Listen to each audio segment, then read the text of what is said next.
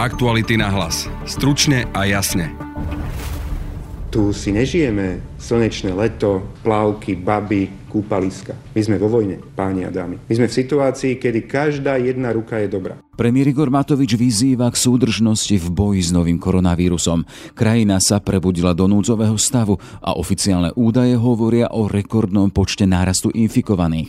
Kompetentní sa zhľadajú záchranu pre tých v najhoršom položení, napríklad pre profesie naviazané na kultúrne podujatia.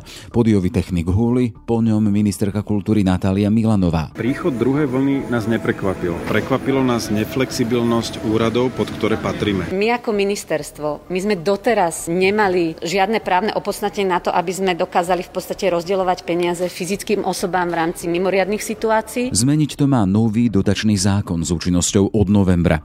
A v dnešnom podcaste sa pozrieme aj na najnovšiu správu o činnosti Slovenskej informačnej služby. Podľa odborníkov je totiž prelomová vo vzťahu k Číne. Matej Šimalčík. Teraz išla Siska výrazne ďalej v tom pomenovaní tých rizík, kedy vlastne priamo diskutuje už konkrétne čínske aktivity na Slovensku. Počúvate podcast Aktuality náhlas. Je štvrtok, 1. október. Moje meno je Jaroslav Barborák. 797 nových nakazených, 9172 testov. Rekord, ktorý informačne priniesol 1. október, ktorý je zároveň prvým dňom núdzového stavu. Rekordný údaj nových pozitívne testovaných je pritom údajom za posledný septembrový deň. Premiér označil situáciu za mimoriadne vážnu. Igor Matovič. Tu si nežijeme slnečné leto, plavky, baby, kúpaliska. My sme vo vojne, páni a dámy. My sme v situácii, kedy každá jedna ruka je dobrá. Každý jeden z nás má v rukách tú svoju zbraň a to sú tie rúška, odstupy a, a zodpovednosť. A zároveň sú tu ľudia, ktorí možno, áno, vedú ten boj. Každý prvýkrát, nikto v živote ho e, nevedie ako cez kopírák, že ho niekedy v živote už predtým zažil. A v takejto situácii neustále možno také nejaké podkopávanie nôh a vyťahovanie prkotí na rozoštvávanie ľudí alebo štvanie ľudí proti, proti vláde, ale proti tým ľuďom, ktorí sa snažia, ako vedia viesť ten náš spoločný boj, je doslova kontraproduktívne. Skúsme spoločne zvládnuť túto vojnu, v ktorej sa nachádzame a potom bude čas na posmešky a štvanie. Potom si nás podajte a hoci premiér volá po dočasnom tichu politických zbraní, s vyhlásením núdzového stavu nesúhlasí napríklad Klub 500. Uvádza, že na jeho vyhlásenie neboli splnené všetky podmienky. Chce sa preto obrátiť na ústavný súd. Šport a kultúra. Oblasti, ktoré pre nový koronavírus bojujú o svoje prežitie. Ja som vlastne nič nezarobil od marca. Musel som predať niečo zo svojich takých osobných vecí, bicykel, motorka a tak ďalej. Počuli sme skúsenosti pódiových technikov Huliho a Čičiho, pod ktoré sa podpisujú ich kolegovia z pomocných kultúrnych profesí. Ide pritom o vyše 200 tisícový zástup tých, ktorí sú odkázaní na prevádzku verejných podujatí. Inak môžu počítať len so svojimi úsporami a pomocou štátu. Príchod druhej vlny nás neprekvapil. Prekvapilo nás neflexibilnosť úradov, pod ktoré patríme. Či je to ministerstvo hospodárstva alebo kultúry, ktoré sa dozvedá len ako novú vec, že my vôbec existujeme a nejakým spôsobom e, produkujeme, platíme dane, fungujeme a že patríme pod nich a že by s týmto niečo mali robiť. Ministerka kultúry Natália Milanová ešte minulý týždeň avizovala, že pre ľudí z kultúry a športu má ďalších 40 miliónov eur. O konkrétnej sume aktuálne nehovorí, nakoľko rokovania ešte nie sú na konci. Čo sa týka toho, že kedy by ľudia mohli dostať pomoc. Ja som aj zaregistrovala niekde, že sa hovorí, že napríklad tie peniaze z Fondu na podporu umenia ľudia očakávajú až vo februári, že by mohli dostať na účet. Pravda je taká, že e, ja komunikujem s pánom riaditeľom a hovoril mi, že pri tých programoch, kde sa nahlásilo, dajme tomu, menej ľudí, tam by sa to vedelo začať spracovať už v októbri, v novembri. My všetci sme si dali ten ideálny cieľ, že do decembra sa pokúsime rozdať gro, ale neviem, že či to bude všetko úplne zmanéžovateľné, takže možno ešte čas sa posunie aj do nového roka. To sú tie peniaze 9,5 milióna z Fondu na podporu umenia. Vieme, že ešte 700 tisíc mal audiovizuálny fond a 500 tisíc išiel do e, Fondu na podporu kultúry národnostných menšín menšín. Čo sa týka teraz tých ďalších kompenzácií, ktorí budú nasledovať, e, pôjde do parlamentu náš dotačný zákon, novela, pretože my ako ministerstvo, my sme doteraz nemali žiadne právne opodstatnenie na to, aby sme dokázali v podstate rozdielovať peniaze fyzickým osobám v rámci mimoriadných situácií, ako nastala teraz. Takže máme pripravenú e, novelu. Ja predpokladám, že by mala prejsť bez väčších problémov, lebo vieme, že tie problémy, s ktorými kultúra, v ktorých musí žiť, sú naozaj už neudržateľné. Máme predrokovaný protimonopolný úrad, tam vieme, že tie lehoty sú 30 dní, ktoré majú oni zo zákona. Trváme na tom, aby sme skrátili lehoty čo najskôr. Zákon by mal nadobudnúť e, účinnosť 1. novembra. My už dovtedy budeme mať pripravenú schému, automaticky už môžeme začať pracovať na výzve, aby sa ľudia začali prihlasovať a potom by sa to spracovalo, ako bude to enormné množstvo. Budeme mať čo robiť, ale povedali sme si, že musíme to zvládnuť. Minulých dňoch Slovenská informačná služba zverejnila správu o svojej činnosti za minulý rok. V tajnom režime sa s niektorými jej časťami a zisteniami zoznámili aj poslanci a následne SIS správu určenú širšej verejnosti aj zverejnila. Z nej okrem upozornení na viaceré prípady korupcie v štátnych inštitúciách zaujímavo vyznieva aj činnosť cudzích tajných služieb u nás, zvlášť ruskej a čínskej. Výsledkom ich snách malo byť aj nadvezovanie rozvíjanie vzťahov na viacerých našich ministerstvách. Správa rovnako naznačuje, že čínsky špióny sa u nás snažia pôsobiť cez ľudí z významnej čínskej telekomunikačnej spoločnosti, to citujem, so záujmami na Slovensku. SIS v správe hovorí o možných bezpečnostných rizikách a ohrození národnej bezpečnosti. Čo to môže znamenať? Máme sa po prípade obávať čínskych technológií a zariadení? Téma pre Mateja Šimalčíka zo Stredoeurópskeho inštitútu azijských štúdí. Vítajte v štúdiu.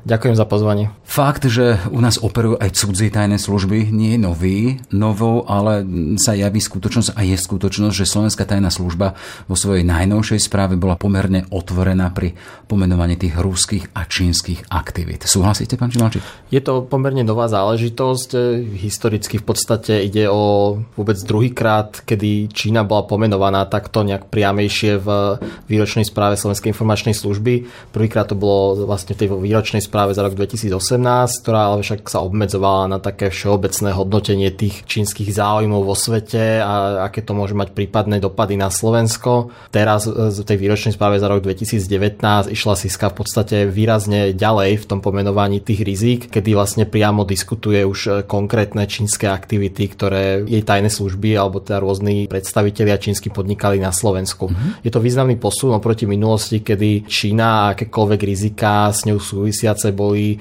štátnymi orgánmi viac menej ignorované. Prevládalo také videnie, že Čína je v podstate ekonomický partner, ktorý by mohol priniesť nejaké investície a tento bezpečnostný rozmer sa v zásade ignoroval bolo to v podstate dosť odlišné napríklad od toho, ako sa k tomuto stavali tajné služby v Českej republike, ktoré násobne dlhšie ako upozorňujú na činnosť e, čínskych tajných služieb na území Českej republiky. Mm-hmm. Čoho to môže byť signálom? Že to pôsobenie tých cudzích tajných služieb, budeme spomínať Rusku a, a Čínsku, že je intenzívnejšie u nás? Ak tajná služba, slovenská tajná služba hovorí takýmto už expresívnym jazykom. Nie len expresívnym, ale teda už o konkrétnostiach čo doteraz nebolo. Samozrejme, to je jedna z tých možných e, interpretácií. Do úvahy tam ešte pripadá napríklad, aj keby tie aktivity sa nejak e, nezintenzívňovali, tak začínajú byť e, vnímané citlivejšie v rámci bezpečnostnej komunity slovenskej. Nedá sa vylúčiť teda aj to, že nebola tá Čína považovaná až za takú úplnú prioritu aktivít tých bezpečnostných zložiek a teda sa nedostávala do takýchto výstupov. Ja osobne si myslím, že to je kombinácia tých oboch faktorov, že jednak áno, Čína začína pôsobiť intenzívne intenzívnejšie nielen na Slovensku, ale v podstate v rámci celej Európskej únie. Zároveň začíname intenzívnejšie vnímať e,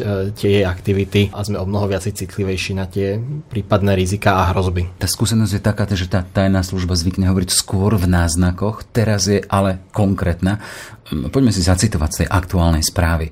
Príslušníci ruských spravodajských služieb pôsobiaci na území Slovenskej republiky prevažne pod diplomatickým krytím sa snažili o infiltráciu do ústredných orgánov štátnej správy a bezpečnostných zložiek a o získavanie spolupracovníkov v energetickej a vojenskej oblasti. To je citácia, čo sa týka e, ruského vplyvu. A poďme k čínskym. Aktivity čínskych spravodajských služieb sa sústredovali najmä na získavanie informácií z oblasti informačných a telekomunikačných technológií, asertívne pôsobenie čínskych spravodajských služieb zložiek bolo zaznamenané pre všetkým v súvislosti s predstaviteľmi významnej čínskej telekomunikačnej spoločnosti, ktorých záujem sa v Slovenskej republike orientuje na viacero tematických oblastí, vytváranie a následné rozvíjanie vzťahov zo strany predmetnej telekomunikačnej spoločnosti sa v hodnotenom období, čiže za rok 2019, týkalo pracovníkov niekoľkých ministerstiev. To je citácia z aktuálnej správy SIS.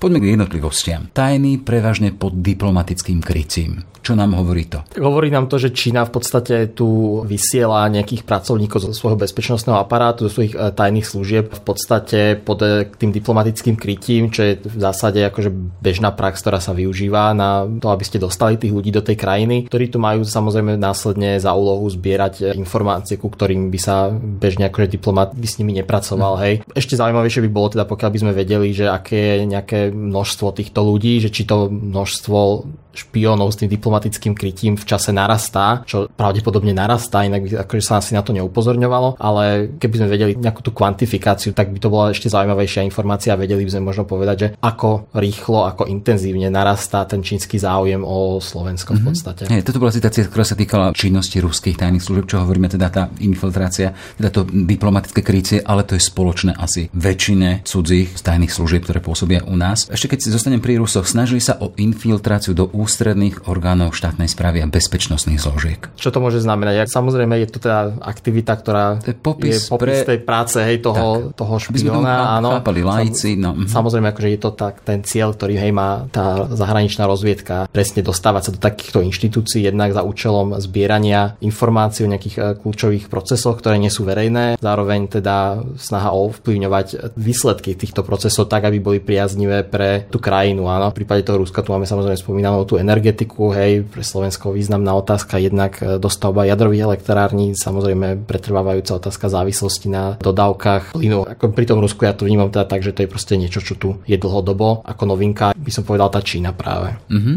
Poďme teda k nej. Získavanie informácií z oblasti informačných a telekomunikačných technológií, to je to hlavné, ale to naformulovanie asertívne pôsobenie čínskych tajných zaznamenané predovšetkým s predstaviteľmi významnej čínskej telekomunikačnej spoločnosti. Tu sa chcem spýtať, že o ktorú firmu ide. Naši tajnú nepomenovali. Naša tajná služba pravdepodobne zámerne túto spoločnosť nepomenovala. V zásade prípadajú do úvahy dve spoločnosti, ktoré sa v medzinárodnom prostredí skloňujú hlavne v súvislosti s budovaním 5G sieti, a to teda buď Huawei alebo ZTE.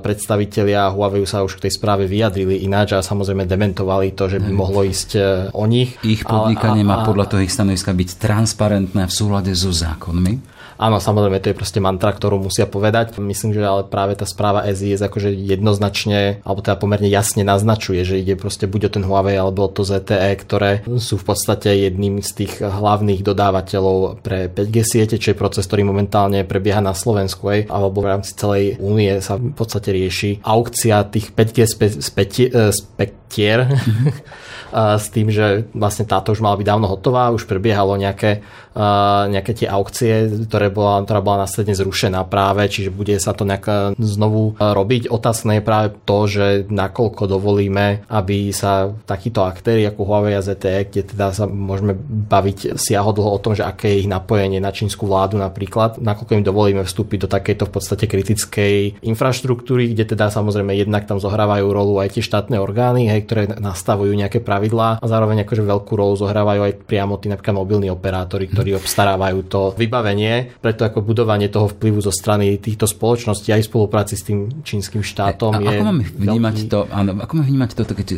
naši tajní spomínajú teda, že asertívne pôsobenie tajnej služby na túto spoločnosť. To znamená, že oni asertívne, čiže presadením svojich záujmov alebo svojich ľudí chcú potom prenikať do našich spoločností. A tu sa hovorí o tom teda, že ide o to, že vytvárať a rozvíjať vzťahy s pracovníkmi, niekoľkých ministerstiev mm. na Slovensku. Hej, tak ako cieľom je samozrejme akože vytvoriť si ten vzťah s tými kľúčovými ľuďmi, ktorí budú ovplyvňovať, ako budú napríklad nastavené bezpečnostné parametre pri budovaní tých sietí. Hej, a nie, nie to mi jasno, sa chcem toho teda, že, že taj, čínska tajná služba vydiera, naši tajní nehovoria, že Huawei, ale vy hovoríte teda, že môže ísť o Huawei alebo o ZTE.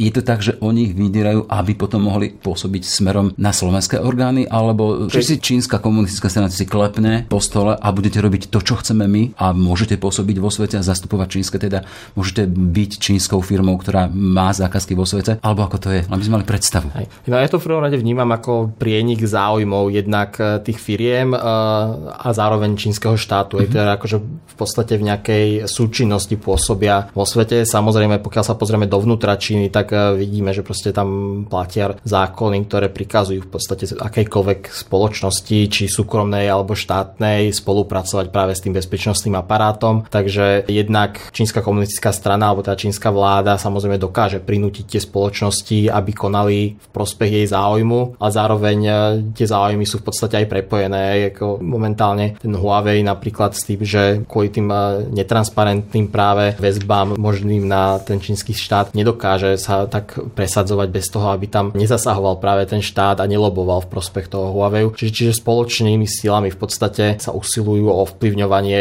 tých ľudí, ktorí o budúcnosti tej 5G siete budú rozhodovať na Slovensku. Z tej správy našich tajných nevyplýva, či bola čínska tajná služba e, úspešná v tom nejakým spôsobom ovplyvňovaní našich štátnych úradníkov alebo nie. Ale chcem sa spýtať, sú školení na takéto možné ovplyvňovanie štátni úradníci či tí ľudia, ktorí pôsobia na ministerstvách? Už v podstate veci samozrejme nemôžeme vedieť ten výsledok, hej, to je niečo, čo samozrejme podlieha utajeniu, mm-hmm. takže, takže to sa nemôže verejne komunikovať. Či sú školení, ja osobne teda to neviem povedať. Celkovo vieme ale, že teda na Slovensku medzi úradníkmi, politikmi, keď sa s nimi bavím, tak akože ešte pretrváva takéto naivné nastavenie voči tej Číne, kde akože OK, už akože sú schopní teda povedať, že dobre, Čína akože predstavuje nejaké rizika, ale nie je to tak intenzívne vnímané ako napríklad tie hrozby týkajúce sa Ruska, je, ktorým sme vystavení o mnoho dlhšiu dobu a teda aj ten, tá nejaká senzitivizácia voči tomu riziku je o mnoho väčšia v porovnaní s tou Čínou, ktorá je v podstate takým nováčikom aj u nás, aj v regióne a v podstate aj ona sa akože učí trošku za pochodu, ako tento náš región funguje a zároveň aj tí, tí ľudia akože ešte to tak nevnímajú. Ja tam teda vnímam práve teda to ako kľúčový proces, aby sme začali si tie rizika uvedomovať a boli schopní ich nejako manažovať práve to, aby sme sa viedli intenzívnejšie nejakú akože našu vlastnú slovenskú verejnú debatu o tom, ako sa stavať ku Číne, čo sú pre nás nejaké kľúčové záujmy a, a čo sú pre nás nejaké teda či červené čiary, kde teda s tou Čínou nechceme mať nič mm. dočinenia. Čiže takáto jasnejšia správa Slovenskej informačnej služby, čo sa týka Číny, to je tiež jedna z ciest, ako začať takúto debatu napríklad. Je to veľký prínos podľa mm-hmm. mňa. ESS hovorí aj o monitorovaní hrozieb nevojenského charakteru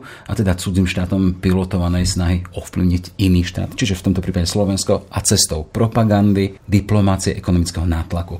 S cieľom, a tam sa píše, politika jednej Číny. Čo máme pod týmto mhm. chápať? Politika jednej Číny je jeden z tých hlavných aspektov toho, ako Čína vníma medzinárodné vzťahy a medzinárodnú politiku celkovo. Z toho čínskeho pohľadu to znamená, že krajiny, ktoré chcú udržiavať diplomatické vzťahy s Čínou, tak nemôžu udržiavať diplomatické vzťahy napríklad s Tajvanom a zároveň musia akože uznávať v podstate čínsku suverenitu nad Tajvanom, nad Hongkongom, nad Tibetom, v podstate nad týmito periférnymi územiami, kde tá čínska moc je v podstate podstate opakovane podrývaná či už zo strany teda toho zahraničného elementu alebo aj toho domáceho elementu. To je samozrejme to čínske videnie hej, tej, tej politiky, čo by podľa nich mala znamenať. To neznamená, že teda my automaticky musíme takéto videnie sveta akceptovať. Hej. Samozrejme Čína toto považuje za jeden taký z tých svojich e, kľúčových záujmov.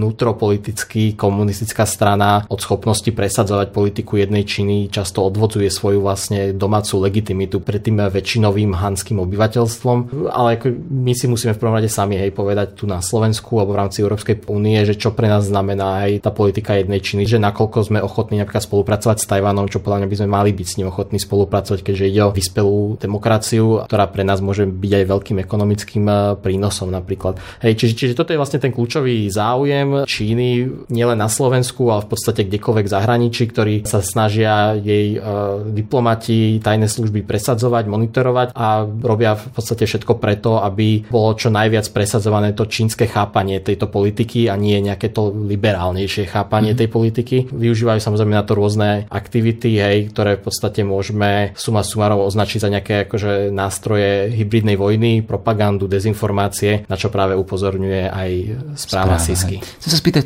čo z nás jedna veľká miliardová Čína môže mať z malého vyše 5 miliónového Slovenska? V prvom rade akože by som tú otázku nestával do toho, že veľká Čína, malé Slovensko Slovensko. Musíme si jednak uvedomiť, že Slovensko je súčasťou Európskej únie a podiela sa na rozhodovacích procesov v podstate jedného z najväčších ekonomických blokov na svete, od ktorého je v podstate aj Čína z veľkej časti obchodne závislá. Hej. Európskej únii. Keď hovoríme o Európskej únii, keď sa napríklad pozrieme do toho rozhodovacieho procesu napríklad o spoločnej zahraničnej a bezpečnostnej politike Európskej únie, tak tam v podstate fungujeme na tzv. jednomyselnom hlasovaní, kde sa všetky členské štáty EÚ musia zhodnúť na nejakom konkrétnom kroku. Bude zhoda a, alebo zhoda nie. A, áno, a pokiaľ zhoda všetkých neprejde. nie je, tak takýto, tak, taký krok nebude v podstate podniknutý v mene EÚ. Čo samozrejme Čína, ale aj ďalší aktéry sa snažia využívať, že teda vytvárajú práve väzby na jednotlivé členské štáty, ktoré môžu potom ovplyvňovať, lebo im v podstate stačí podchytiť si jeden, hej, aby v tom konkrétnom rozhodovacom procese uplatnil to veto. Videli sme to v minulosti opakovane v súvislosti s Čínou, napríklad keď Maďari alebo Gréci hej, vetovali v podstate viaceré e, rezolúcie týkajúce sa spoločného, teda spoločné vyhlásenia nejaké týkajúce sa čínskych nárokov v Juhočínskom mori, otázke ľudských práv v Číne a tak ďalej. Čiže toto je jeden ten aspekt, kde môžeme byť väčšinu zaujímaví, v podstate využívať ten vplyv na presadzovanie svojich záujmov prostredníctvom nás v rámci európskych rozhodovacích procesov. Druhý taký ten záujem samozrejme sa týka získavania citlivých informácií týkajúcich sa napríklad vedy a výskumu. Otázne je, že nakoľko teda na Slovensku existuje taká akože nejaká vedecká kapacita, ktorá dokáže prispievať napríklad k ekonomickému rozvoju v Číne alebo využívaní tých, tých výskumov na nejaký rozvoj toho vojenského potenciálu, ale nedá sa to vylúčiť. Je, akože aj na Slovensku, ako všade inde, proste prebieha výskum v rôznych oblastiach, aj od, od strojárenstva, fyziky, chemie, biológie, medicíny a tak ďalej, ktoré majú potenciálne, môžu mať nejaké využitie aj pre Čínu. Je potom dôležité sa zamyslieť nad tým, že ako prebieha v súčasnosti nejaká vedecká alebo univerzitná spolupráca s čínskymi entitami, nakoľko sa hodnotia napríklad e, rizika takejto spolupráce, aby neboli práve tie výsledky hej, tej spolupráce, ktorá sama o sebe môže byť OK, neboli práve následne zneužité niekde teda v rámci toho čínskeho systému. Na záver sa chcem vrátiť k tomu spomínanému technologickému gigantu. SIS ho nepomenúva. Vy hovoríte o dvoch možnostiach Huawei alebo ZTE. A chcem sa spýtať, či by, lebo teda má skúsenosť z Českej republiky, spomínate aj to teda, že Česká tajná služba viackrát veľmi konkrétne spomína tie čínske záujmy a pôsobenie a tam bolo aj opatrenie. Štátne organizácie by nemali používať napríklad zariadenia Huawei. Je to cesta, ktorú by sa po prípade mohlo a malo uberať aj Slovensko? Uh-huh. Mali by nad tým uvažovať kompetentní? Je to určite jedno z tých možností. Pokiaľ sa teda bavíme o tom Česku, tak to opatrenie Národného úradu pre kybernetickú a informačnú bezpečnosť prišlo už tuším 2 roky dozadu, mm-hmm. hej. Čiže sú v tomto výrazne pred nami a v podstate to varovanie spočívalo v tom, ako ste povedali, že teda nemali by sa zariadenia Huawei využívať e, v rámci, e, v rámci štátnych zariadení, hej. Otázne je teda, že nakoľko by sa takéto nejaké varovanie vzťahovalo na využívanie Huawei v budovaní 5G sieti, čo není štátna linka. Je to, je to kritická infraštruktúra, ale je to v podstate majetok tých súkromných spoločností, je tých operátorov, čiže nad týmto by sa bolo teda potom nutné samostatne zamyslieť. Vidíme, že ten proces, ako sa stavať k Huawei v podstate na svete pomerne rôznorodý. Hej, nedávno teda k úplnému zákazu sa pridala napríklad Veľká Británia, to Nemecko napríklad stále tak vajatá a nevie sa rozhodnúť úplne, že ako s tým naloží. Na Slovensku ja som zatiaľ nezaznamenal, že by sme sa teda nejako otvorene postavili či už na jednu stranu, že teda žiaden Huawei v našich sieťach nebude, alebo na druhú. V tom čase teda, kedy vyšlo to české varovanie Nukibu, tak prebehla vlastne na Slovensku taká správa v médiách, že tajné služby dali varovanie kancelári prezidenta, aby nepoužívali zariadenia Huawei napríklad na služobné telefóny hej, a takéto veci. Takže ten problém je podľa akože na Slovensku registrovaný, zatiaľ není ale dostatočne verejne komunikovaný. Ja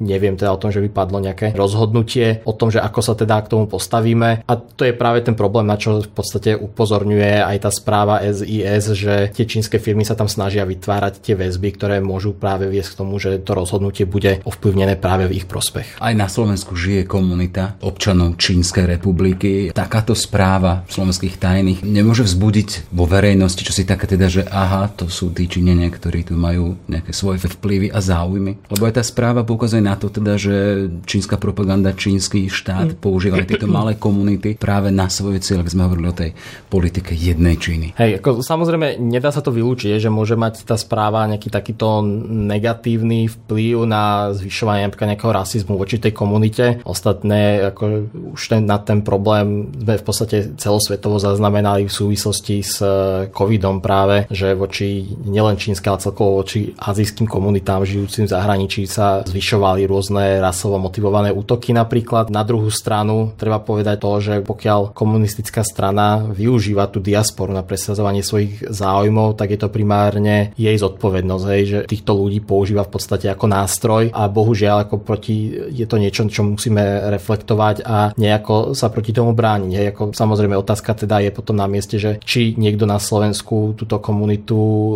registruje, či registruje, aké sú v nej napríklad nálady, aké sú väzby na rôzne štátne organizácie v Číne, ktoré často práve prostredníctvom, hlavne teda tie orgány komunistickej strany vytvárajú rôzne, nazvime to občianske združenia, hej, v týchto komunitách, ktoré slúžia v podstate ako také predložené ruky a nejak ako organizujú tých ľudí. Či nakoľko máme toto podchytené na Slovensku a či niekto akože systematicky pracuje s tou komunitou, aby považovala v podstate za tú svoju domovinu a prejavovala tú lojalitu voči tomu slovenskému režimu a nie voči tomu čínskemu napríklad. Hej, vy ste zo Stredoeurópskeho inštitútu azijských štúdií, nevidíte v tom aj svoj záväzok? Možno keď hovoríme o tom, že monitorovať, z toho pohľadu študovať možno aj túto komunitu. Minimálne slovenskí tajní to robia. ja, ja predpokladám, že áno, neviem o tom, hej, ale predpokladám, že áno. Čo sa týka nás, tak určite ako je to téma, ktorá je veľmi zaujímavá. My sme sa to tým trochu zaoberali práve v súvislosti s covidom, že ako tie čínske stranické orgány práve využívali tú diasporu a videli sme, že práve tam bola akože organizácia práve zo strany tých rôznych provinčných stranických organizácií, odkiaľ tí ľudia tu, ktorí sú na Slovensku pochádzajú, v spolupráci s čínskym veľvyslanectvom organizovali výkup zdravotníckého materiálu, ktorý sa posielal do Číny v čase, keď teda pandémia ešte na Slovensku nebola a v Číne bola v podstate na vrchole a naopak teda, že prostredníctvom tejto diaspory v súčasnosti prevádzkujú tú tzv. rúškovú diplomáciu, hej, kedy v podstate dodávky nejakého materiálu zdravotníckého využívajú na prezentáciu Číny ako nejakej benevolentnej krajiny, ktorá pomáha. A teda nedieje sa to len na Slovensku, samozrejme, deje sa to v podstate po celej Európe. Dobre, toľko teda hodnotenie tej najnovšej správy Slovenskej informačnej služby a Matej Šimalčík zo Stredoeurópskeho inštitútu azijských štúdí. Pekný deň, Ďakujem, pekný deň. Aktuality na hlas. Stručne a jasne. Sme v závere. Aj tento podcast vznikol vďaka vašej podpore, o ktorú sa uchádzame naďalej. Kvalitnú žurnalistiku portálu Aktuality.sk môžete podporiť už 99 centami na týždeň. Za celú redakciu pozdravuje Jaroslav Barborák.